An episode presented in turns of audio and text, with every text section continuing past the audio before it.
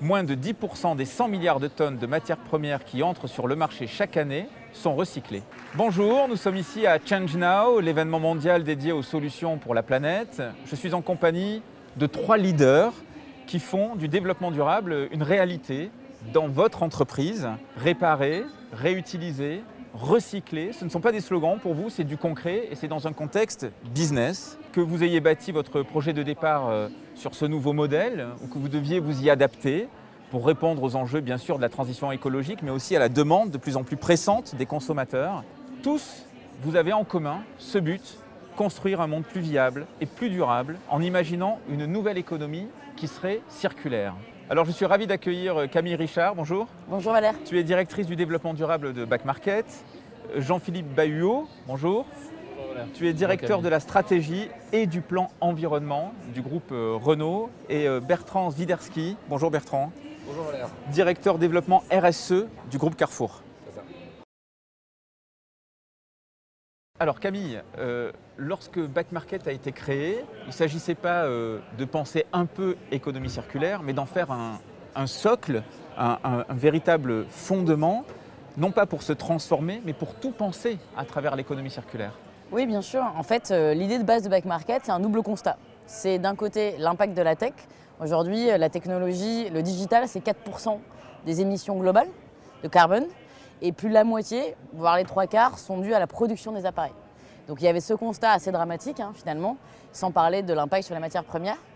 Et puis d'un côté, une solution qui existe depuis toujours, la réparation, l'économie circulaire, réutiliser ces objets. Donc l'idée c'était de se faire rencontrer en fait euh, la, solution avec les consommateurs, donc de proposer un modèle complètement circulaire aux consommateurs d'appareils électroniques en leur permettant d'acheter du reconditionné, mais aussi de vendre leurs anciens appareils pour leur donner une deuxième vie. Donner une deuxième vie à un objet, c'est un bon moyen euh, de s'inscrire euh, à la fois dans les accords de Paris, mais aussi de prendre en compte l'entièreté des critères ESG, donc pour rappel, environnement, social, gouvernance alors c'est un bon moyen en effet. Enfin, nous on n'a pas pensé en termes de critères ESG, on a d'abord essayé de répondre à une urgence qui était celle de la lutte contre les changements climatiques notamment. Mais c'est vrai que ça nous permet aussi de proposer une solution qui permet de lutter efficacement. Aujourd'hui, si on prend l'exemple du smartphone, acheter un smartphone reconditionné plutôt qu'un neuf, c'est éviter presque 80 kg de CO2. Donc si vous multipliez ça par le nombre de téléphones et de smartphones qui sont vendus chaque année dans le monde, c'est 1,5 milliard. Imaginez l'impact qu'on peut avoir dans cette lutte contre le changement climatique. Donc c'est des choses qui sont concrètes. Après, ça, se euh, transmet aussi au niveau des, euh, critères ESG et en ligne avec les accords de Paris. Mais à la base, c'était vraiment donner une solution, montrer que chaque consommateur peut avoir euh, sa petite pierre à l'édifice sans pour autant vivre dans une grotte. Bertrand, je le disais, donc toi tu, représentes Carrefour. Carrefour, l'économie circulaire, ce n'est pas le point de départ quand même, c'est plutôt de, distribuer des biens de consommation, j'allais dire, à, grande échelle. Non mais tu as raison. En fait, on a créé un monde. Hein. le monde qu'on a créé, que l'on voit dans nos magasins, c'est un monde d'économie linéaire. Hein, tu achètes euh, euh, ton shampoing euh, dans cette économie linéaire. Et puis, et ce monde-là, on l'a monté en combien? 60 ans. Et tu as 60 ans où des ingénieurs, etc., ont, optimisé le système. Le système, il s'est optimisé. Et il s'est optimisé tellement que c'est vrai que revenir en arrière, se dire qu'il y a une économie circulaire pour tous les produits, eh ben, il s'avère que c'est complexe.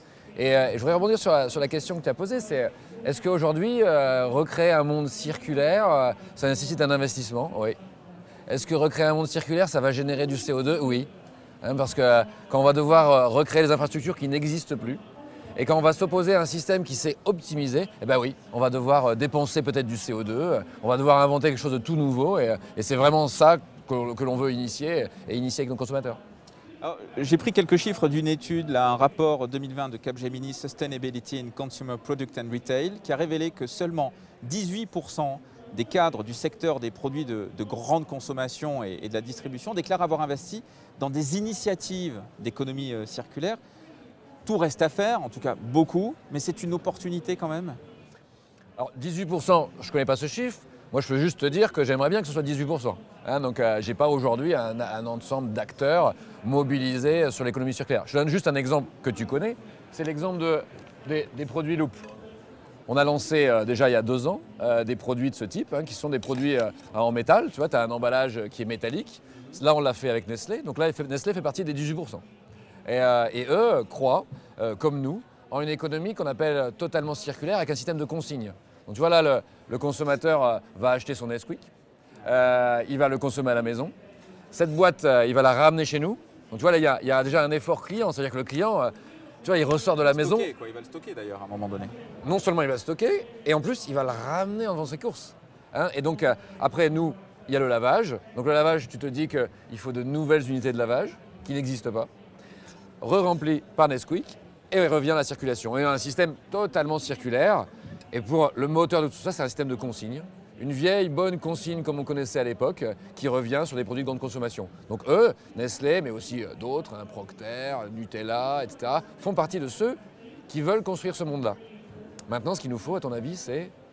Ah bah c'est euh, d'écrire tout le reste. euh, C'est, Non, il faut des clients. de- Il nous faut des clients. Il nous faut un client. On va se faire des quiz alors pendant cette discussion. Moi je suis d'accord, non, ça, ça me va bien. Il nous, faut des, il nous faut des clients parce que dans cette moteur de l'économie circulaire dans mon secteur, euh, eh ben, il y, a, il y a- il y a- il y a le client qui est, qui est au centre. Il y a, il y a ce moment en fait euh, de vérité où tu es derrière ton caddie. Euh, on dit toujours qu'un client, quand il est sur le parking, il a envie de sauver la planète. Quand il est derrière son caddie, ça commence à être différent. Et puis tu as un moment, tu as le dixième de seconde où il va choisir le produit. Et ce dixième de seconde, il faut être là pour lui proposer une solution d'économie circulaire. Et comme ça, tu peux, et je, pourrais donner d'autres exemples, dans un parcours de magasin, tu dois réussir à intégrer l'économie circulaire. Exactement le travail que l'on a fait avec Back Market, hein, dans lequel, en sortie de caisse, euh, le client peut voir euh, une, machine qui va lui proposer de déposer son téléphone et qui va lui proposer toute une prestation de rachat de son téléphone qui va le mettre en économie circulaire. C'est l'intégration de l'économie circulaire dans l'expérience client qui est la clé. J'aimerais qu'on parle sobriété vite fait, mais après, euh, je vais me tourner vers Jean-Philippe. Donc Jean-Philippe Bayot euh, pour euh, le groupe Renault. Alors, je vais finir avec ces chiffres et rapports parce que c'est quand même intéressant de voir si tu le confirmes, en tout cas avec ton prisme. Euh, dans le rapport euh, The Automotive Industry in the Era of Sustainability de Capgemini, encore une fois, 52% des entreprises automobiles ont déclaré que l'initiative de durabilité euh, la plus couramment déployée hein, dans le secteur consiste à encourager et à promouvoir une économie circulaire. Est-ce que tu confirmes ça? Alors, je confirme que euh, l'économie circulaire euh, contribue à euh, résoudre un certain nombre de problèmes. Comme Bertrand, le chiffre de 18% pour Bertrand et Nicolas, c'est- Enfin, bon, bon, ça montre une ça dynamique. compte-. Moi, j'aimerais que ce soit, j'aimerais que ce soit 100%. j'aimerais que ce soit 100% parce que il y a des vertus absolument indiscutables à la mise en place de solutions d'économie circulaire pour tout un tas de raisons. Des raisons économiques, des raisons euh, d'efficacité de la supply chain, parce que quand on crée des boucles courtes sur des produits, eh bien tout simplement, on garantit que ce produit va revenir alors qu'il pourrait euh, euh, être sujet à des problèmes euh, mondiaux de différentes plaques géographiques, etc., dans d'autres dans d'autres situations. Euh, et puis, euh, dans un troisième temps, euh, l'économie circulaire, c'est aussi une source fondamentale d'innovation pour les entreprises. Donc l'économie circulaire, elle est au centre du dispositif, c'est sûr. Ça, euh, le groupe Renault l'a- l'a compris, on essaie de le développer le plus possible. Après, euh, l'économie circulaire ne fait pas tout, L'économie circulaire, ça joue surtout sur la limitation de nos consommations de ressources naturelles, faire en sorte que du plastique qui était dans une voiture revient dans une voiture par le biais du recyclage ou de la transformation. Mais il y a aussi euh, les euh, limites de CO2 que l'on s'impose sur nos véhicules qui roulent, la décarbonation de nos sites de production qui contribuent autant aux objectifs environnementaux que l'économie circulaire. Mais ce sont deux choses bien distinctes. À mon avis, il faut bien les distinguer de manière à focaliser les efforts là où c'est nécessaire.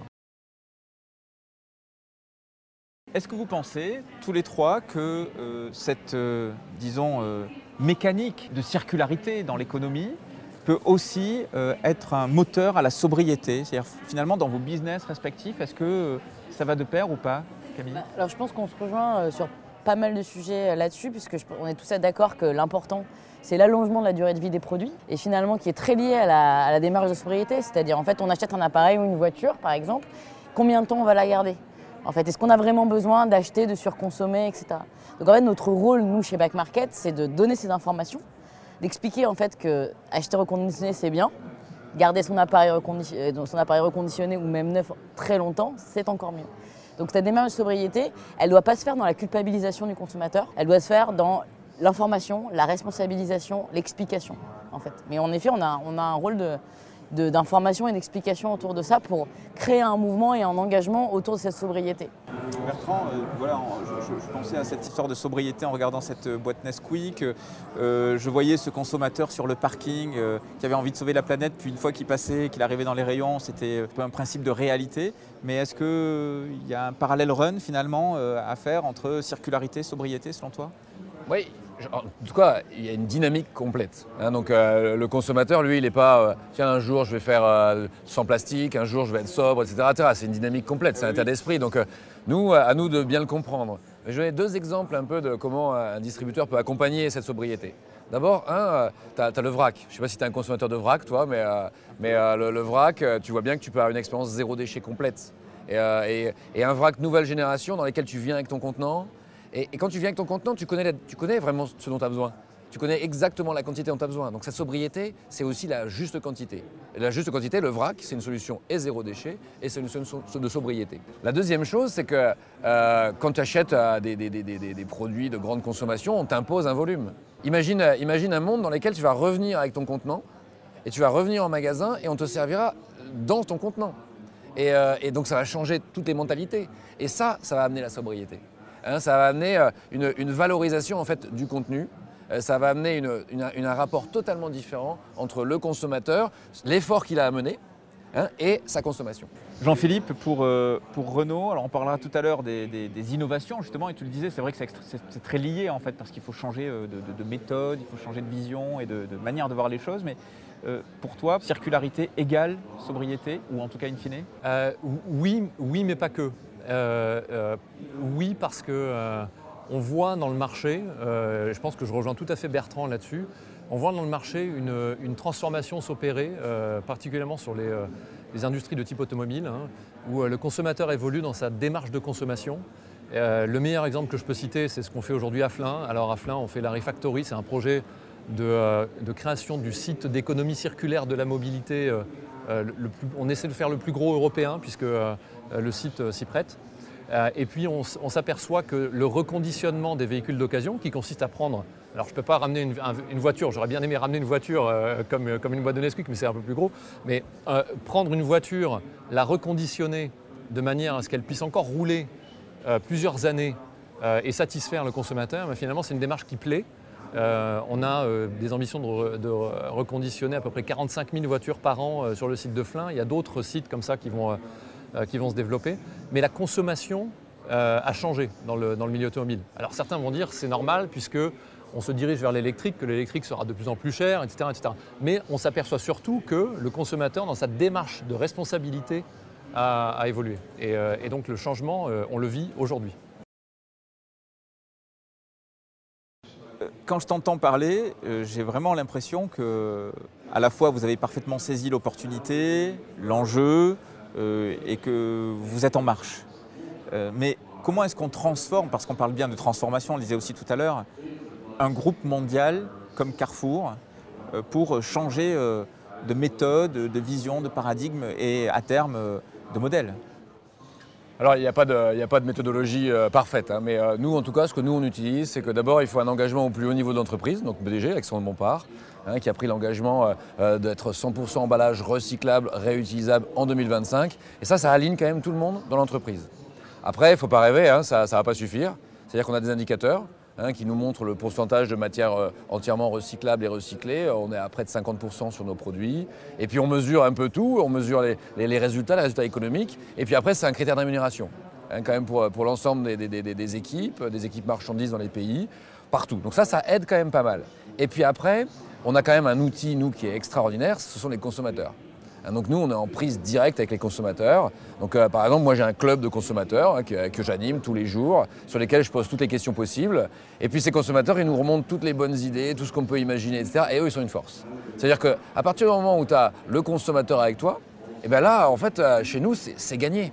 En fait, euh, il va y avoir une adhésion entre le commerçant qui se dit, moi j'ai un client, le commerçant un client sur un projet d'économie circulaire. Je donner un contre-exemple. J'ai un contre-exemple qui va te montrer euh, cette bouteille. Cette bouteille, d'abord, elle, est 100% faite à partir de matières recyclées. Hein, donc, euh, c'est la première bouteille du marché à être comme celle-là. C'est ce qui fait qu'elle a cette couleur grise. Mon problème avec celle-là, c'est que cette couleur grise, ben, le consommateur ne la reconnaît pas. la grille, c'est ça? Ben, en fait, dans, la- dans, voilà, dans l'image d'Épinal, dans l'inconscient, notre bouteille est blanche. Et tu mets cette bouteille au milieu d'une table de petit déjeuner, et ben le consommateur va pas la reconnaître. Et ce que j'ai comme problème aujourd'hui, c'est que elle est, vertueuse, c'est ma 100% recyclée, et ben gris, j'arrive pas à la vendre. Et donc je dois diminuer la teinte pour revenir à une teinte blanche. Donc tu vois, ce contre-exemple-là, que j'estime pas être un flop, c'est un apprentissage, c'est un test, un apprentissage, te montre qu'il va falloir changer les codes de la consommation. Si tu n'as pas le consommateur avec toi, ça va être compliqué. Donc en fait, notre métier, c'est le tester, le mettre sur le marché, voir si ça fonctionne, retester après, etc. Je vous donne un dernier, un dernier exemple. On avait enlevé le, le carton du dentifrice il y a déjà 5-6 ans. Bon, flop, 20% de chiffres en moins, etc. On le fait maintenant et on est en train de le tester dans 10 magasins et nos ventes montent. Voilà, il faut, être, euh, il faut être là au bon moment. Dans chaque pays, il faut savoir quel est le bon moment hein, pour réussir à cette transformation. Est-ce qu'il y a un vrai push des consommateurs? Est-ce que- est-ce qu'ils est qu'ils poussent vraiment l'entreprise aussi à changer Euh, Et euh, est-ce que, voilà, est-ce que c'est bottom-up finalement, euh, comme on le dit parfois euh, sur ces sujets, euh, une espèce de révolution citoyenne euh, euh, il y a aussi de l'anticipation euh, On dit parfois par exemple que le marché français est un peu précurseur à l'échelle internationale et, donne un peu le, le tempo de ce qui va se passer. euh. Alors, est-ce que le marché français est précurseur? Pas sur tous les sujets. hein, pas sur tous les sujets. Euh, tu as, d'autres sujets en matière de RSE sur lesquels il n'est pas précurseur. Par contre, sur l'emballage et le zéro plastique, il, est précurseur. Mais c'est quand même une mobilisation mondiale. D'ailleurs, euh, qu'on n'a jamais connue dans notre secteur. hein, donc, c'est impressionnant. Et je dirais que, en fait, tu dois danser un peu un tango avec ton client. Euh, donc, il faut que tu aies un patron convaincu qu'on doit construire, le, pas le lendemain, mais le surlendemain. Parce que tu sais, toutes les études te montrent que, tout ce que tout le monde sait. Nous, euh, notre travail, c'est d'essayer de voir ce que le client va vouloir demain hein, et de faire ce pari. Et, euh, et, de faire ce pari, c'est de se poser la question de, est-ce qu'il va vouloir en vrac? Est-ce que par exemple, tu vois, un rayon fruits et légumes, un rayon fruits et légumes, on, on te donne toujours un sachet, même sur les marchés, etc. Nous, non. Nous, on veut que le client revienne avec un sac en coton, un sac en coton bio, euh, euh, qui revienne et qui revienne en magasin. Je te le montrerai. Euh, voilà. Il y a même une équerre. hein. Je ne sais pas quand tu vas la sortir, l'équerre. Je vais te sortir. Nous, ce qu'on veut, c'est un client. Imagine-toi un monde dans lequel les clients, tous nos clients, Ouais. reviendraient avec un sac comme ça, euh, chercher ses fruits et légumes, reviendraient à la pesée avec une tare déjà faite, et on aurait pu, ces, sacs, on aurait pu utilisation. Ça, c'est possible. Mais il faut le rêver, il faut le voir, il faut l'imaginer, et euh, il faut y aller, il faut le faire. Le plus dur dans notre métier, c'est de le faire, de le tester face au client.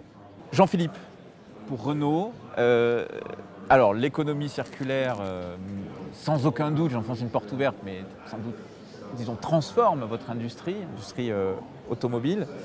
Comment est-ce que vous vous transformez? Quels nouveaux métiers sont créés? Et comment vous accompagnez vos collaborateurs pour justement euh, aller vers ces nouveaux métiers? Puisqu'il doit y avoir un enjeu majeur là-dessus. Alors euh, c'est une excellente question parce que euh, la transformation de l'industrie et euh, mécaniquement la transformation du groupe Renault euh, implique une transformation des compétences, un accompagnement des compétences que l'entreprise se doit de fournir à ses employés. Et pour cela, on, fait, on développe plusieurs moyens finalement et on se rend compte avec l'expérience qu'on a sur le sujet depuis maintenant plusieurs mois que c'est pas si compliqué que ça une fois que, comme le disait Bertrand, il y a un alignement parfait entre le top management et puis les opérations. Euh, à titre d'exemple, on lance euh, euh, ce qu'on appelle la Rhino University, donc c'est un projet euh, qui vise à accompagner la transformation des compétences de nos employés vers des activités de type économie circulaire, euh, allonger la durée de vie des produits, euh, euh, comment gérer l'électrique, la transition de- de- des euh, moteurs à combustion vers les, euh, moteurs électriques, etc. etc.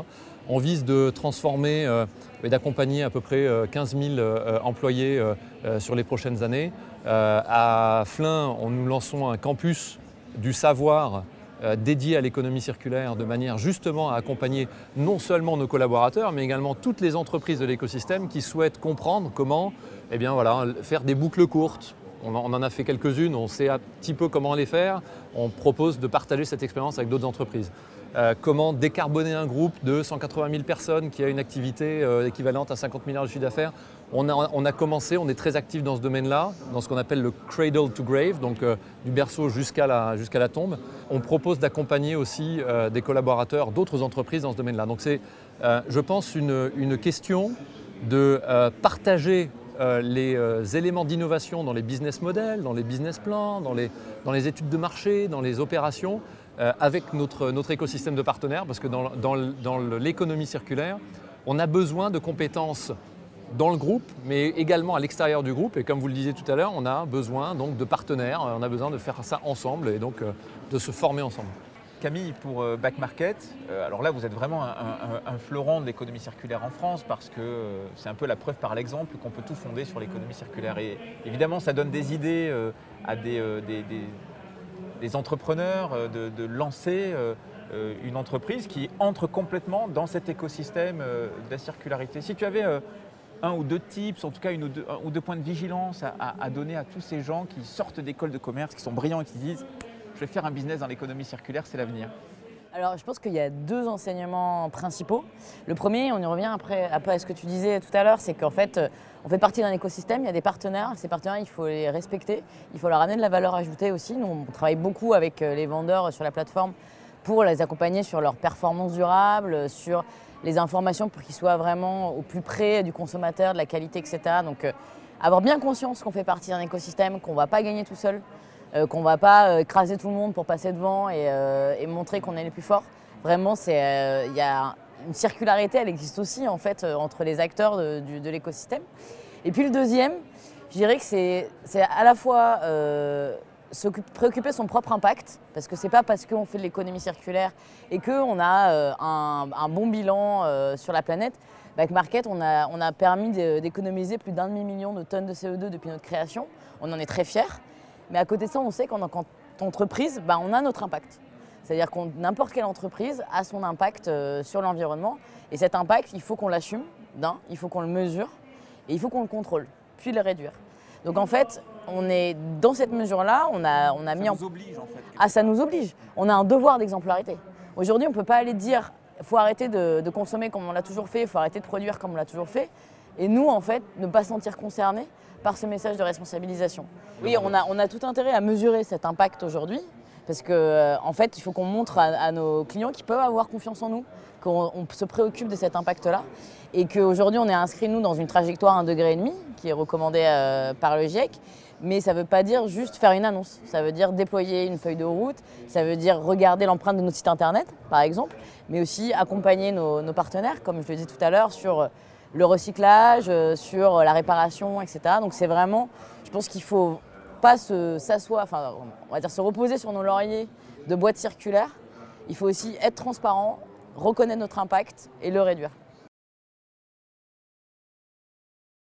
Jean-Philippe, euh, vous avez créé chez Renault il y a un an une nouvelle usine qui est donc dédiée à l'économie circulaire. Tu en parlais tout à l'heure, hein, euh, l'usine de Flins. Elle, veut, elle a l'ambition de devenir la, plus grande d'Europe, mais peut-être en, quelques mots, parce que tu l'as dit euh, fortuitement, vite fait tout à l'heure, mais en, réalité, vous êtes quand même en train de créer une ligne de production de véhicules reconditionnés, c'est ça? Alors, le, site de Flin, pour que tout le monde comprenne bien de quoi on parle, euh, je, vais, le décrire en quelques mots et ensuite je vais t'expliquer ce qu'on y fait plus concrètement, Flin, c'est un site iconique déjà pour Renault depuis longtemps. Ça fait à peu près 70 ans que le site assemble des véhicules qui sont des véhicules iconiques pour Renault, tels que la Renault 4, la Dauphine. Euh, aujourd'hui, on y fabrique encore la Zoé, et la Nissan Micra.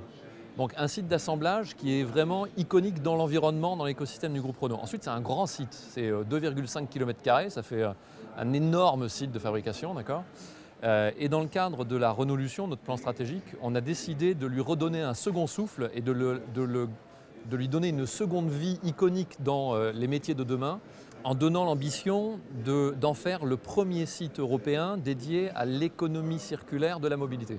Alors qu'est-ce qu'on y trouve là-bas? On y trouve quatre activités principales qui touchent le métier de la mobilité et des voitures.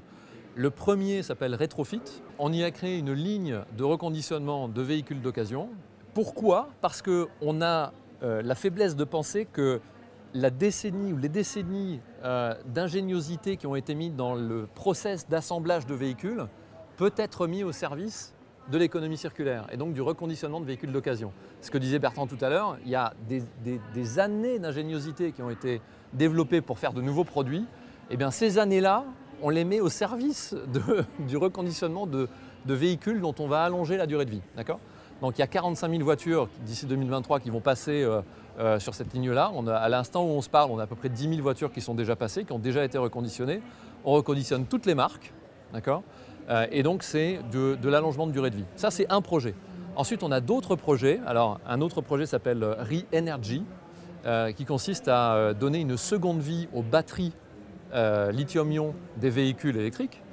par exemple, on a une solution qui s'appelle Batteries, qui consiste à faire des générateurs portables avec des batteries électriques, donc donner une seconde vie à la batterie électrique. on a également des projets de stockage d'énergie. À Flins, aujourd'hui, on a 15 MWh qui sont dans des racks, dans des, dans des containers avec Mobilize qui nous permettent d'alimenter le site en énergie décarbonée. Euh, le troisième projet, c'est un projet de recyclage, où là, on, s'appuie sur euh, Gaia, qui est une entreprise 100% euh, Renault, qui, a déjà mis en place des boucles courtes sur le cuivre, sur le polypropylène, sur les métaux rares que l'on trouve dans les, pots catalytiques, et donc ça nous permet de réalimenter la production de voitures neuves avec ce type de produit. Et enfin, campus et euh, les, activités d'innovation et d'apprentissage liées à l'économie circulaire. Donc tout ça, ça se passe à Flins. C'est le projet Refactory et il y en a d'autres d'autres usines comme ça qui sont en train de se développer, une à Séville et il y en aura encore d'autres par la suite. Euh, Bertrand, chez Carrefour, euh, tu donnais des exemples tout à l'heure, vous êtes un peu sur tous les fronts, euh, réparabilité, le retour à la consigne, l'occasion. Peut-être juste deux, trois exemples rapidement comme ça pour qu'on se fasse un peu une idée de ce qui est en train de se préparer. Le consommateur ne le voit pas encore forcément parce qu'il y a des enjeux, j'imagine, ensuite de, duplication et d'échelle, mais malgré tout, ça y est, le changement est en cours. Non, je pense que ce qui, est, en cours, c'est la seconde main. Hein, quand je donne l'exemple de l'emballage consigné, il faut voir que c'est la seconde main de l'emballage.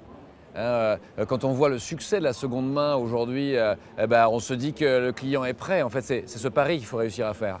Hein. et donc, euh, d'ailleurs, la, table ronde, elle est, quand même bien réalisée parce qu'on est avec des acteurs qui font. Hein. donc, moi, je me souviens de périodes où on est autour de la table des acteurs qui disaient qu'il fallait faire. et donc là, on, est avec des acteurs qui, font et, qui le font. Et, et pourquoi on le fait? Parce qu'on est persuadé qu'il y a un business model.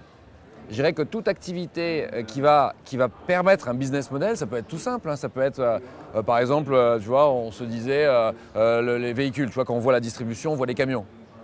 donc, et nous, on se disait, bah, comment économie circulaire, camion, comment on va faire bah, On a pris nos déchets de magasin, tu vois, les restes de poissons, de viande, etc., etc. Ces déchets de magasin, on les biométhanise. Le biométhane, on l'utilise pour le mettre dans les camions. Et les camions circulent avec ce biométhane et reviennent au magasin. Économie circulaire ou pas, j'en sais rien. Mais en tout cas, Valorisation. Créativité. Je veux dire, il y, a besoin de créativité, trouver de nouveaux business models. Les startups le font très très bien. Hein, le business model existe. Moi aujourd'hui, mon rêve, c'est qu'avec la réutilisation, le réemploi, quand je vais revendre un emballage à, un fournisseur, ben, il sera moins cher. Et ça, je pense que c'est la clé devant nous. Et donc les projets comme ça, on en a, on en a quand même encore un paquet. Ouais. Et par contre, si t'aimes, si t'aimerais que je, te je t'en donne euh, de, ceux qui vont sortir Moi, je voulais voir ans, mais tu vas pas j'adorerais, j'adorerais. Mais par contre, je vais te dire, Imagine-toi, il y a 3-4 ans, quand tu te dis, bon ok, je pense que le client va plus vouloir de plastique. D'accord? Je pense que dans ta consommation, tu as dû bannir un peu le plastique. Pas du tout Je réponds plus au quiz. Non, non, je ne fais plus avoir, c'est fini. Donc, euh, je pense que tu as dû réduire le plastique dans ta consommation. Et par exemple, nous, il y a 3-4 ans, on s'est dit, bah tiens, on va prendre rayon par rayon, à quel endroit on peut supprimer le plastique? Et là, par exemple, ah, l'équerre. Tous les... Je me demandais quand est-ce qu'elle allait sortir cette équerre. Tous les produits scolaires, tous les produits scolaires. Tu as, vous pouvez aller voir dans les magasins, tous les produits scolaires maintenant sont en emballage carton. C'est quand même, ça veut dire que ça, on le fait chez Carrefour en premier, et on ne le dit pas trop avant. Après, on a tous les autres fournisseurs qui se disent, bah tiens, ils ont mis en carton, et, euh, après, le, rayon change complètement. On a la même chose sur les piles, on a la même chose sur les ampoules, on a la même chose, et c'est compliqué parce qu'une gomme, il faut trouver, le, il faut trouver le, papier, le carton. Imagine-toi les piles. Bonjour, euh, j'ai une bonne idée, on va supprimer euh, l'emballage en plastique des piles tu t'imagines un peu que le gars qui est en face de toi qui se dit waouh, comment je vais faire? Donc au lieu d'avoir une, coque en plastique que tu mets sur les piles un peu traditionnelles, bah, tu vas devoir créer une boîte, vous la voyez, hein, dans le magasin allié, euh, dans lesquels tu vas ranger les piles. Tout change, tout change. Mais ce qu'il faut, c'est qu'on ait cette vision à 3-4 ans, qu'on ait des convictions, que l'on pousse, et surtout, surtout, et c'est pour ça que je dis que l'exemple est bien, il faut faire. Moi, il, est, il faut qu'on on a besoin de faire. L'économie circulaire, c'est demain, c'est pas demain. C'est maintenant et c'est avec un business model. Pour le coup, Camille, et ça va être une super conclusion, euh, vous avez déjà fait et prouvé euh, quand même qu'on pouvait euh, être une grande réussite d'entreprise en fondant son business sur l'économie circulaire Parce que juste pour mettre quelques uppercuts et, et- et aussi nous rassurer, Back Market, ça pèse quoi? Alors, Back Market, ça pèse euh, bah, un demi-million de tonnes de CO2 évitées depuis sa création. Ça pèse euh, 650 employés euh, dans 4 ou 5 pays, 4 pays. Ça pèse euh, 1500 partenaires euh, reconditionneurs. Et puis, euh, allez, un dernier chiffre, euh, c'est 6 millions de consommateurs Back Market depuis sa création. Donc ça veut dire qu'on a amorcé une révolution dans la consommation euh, des produits électroniques. C'est lent, ça arrive petit à petit. Aujourd'hui, il y a à peine 20% des, euh, des smartphones qui sont achetés qui sont reconditionnés. Donc on est au début du mouvement. Mais pour vous donner une idée, au début, quand on a commencé, on avait allez, 3% de nos clients qui venaient pour des raisons d'impact. Le reste venait parce que c'était moins cher, justement. Aujourd'hui, on a 25% de ces clients qui viennent parce qu'ils ont envie de faire une démarche pour la planète, de changer leurs habitudes de consommation. Donc on peut parler en effet levée de fonds, licorne ce que vous voulez, mais en fait, nous, on est vraiment très très engagés dans cette révolution de l'économie circulaire et comment on rend cette industrie de la tech qui était basée sur l'obsolescence programmée, l'obsolescence culturelle, etc., plus circulaire et qu'on change les habitudes de consommation par l'information, par euh, la responsabilisation et en créant bah, un sentiment de fierté finalement. Fierté de faire les choses un petit peu différemment et euh, de bah, mettre, comme je disais tout à l'heure, notre pierre à l'édifice euh, de cette lutte contre le changement climatique. Bon, Merci à vous trois, merci beaucoup. Merci C'était euh, top d'échanger comme ça. Alors je ne sais pas si on peut dire que l'économie circulaire va euh, sauver euh, la planète, mais en tout cas, euh, elle met les entreprises en marche, elle accélère la transition. Je crois qu'on a pu le voir là, à différents niveaux, sur différents business. Et c'était l'objectif de cette discussion. Donc merci à vous tous. Merci beaucoup. Voilà.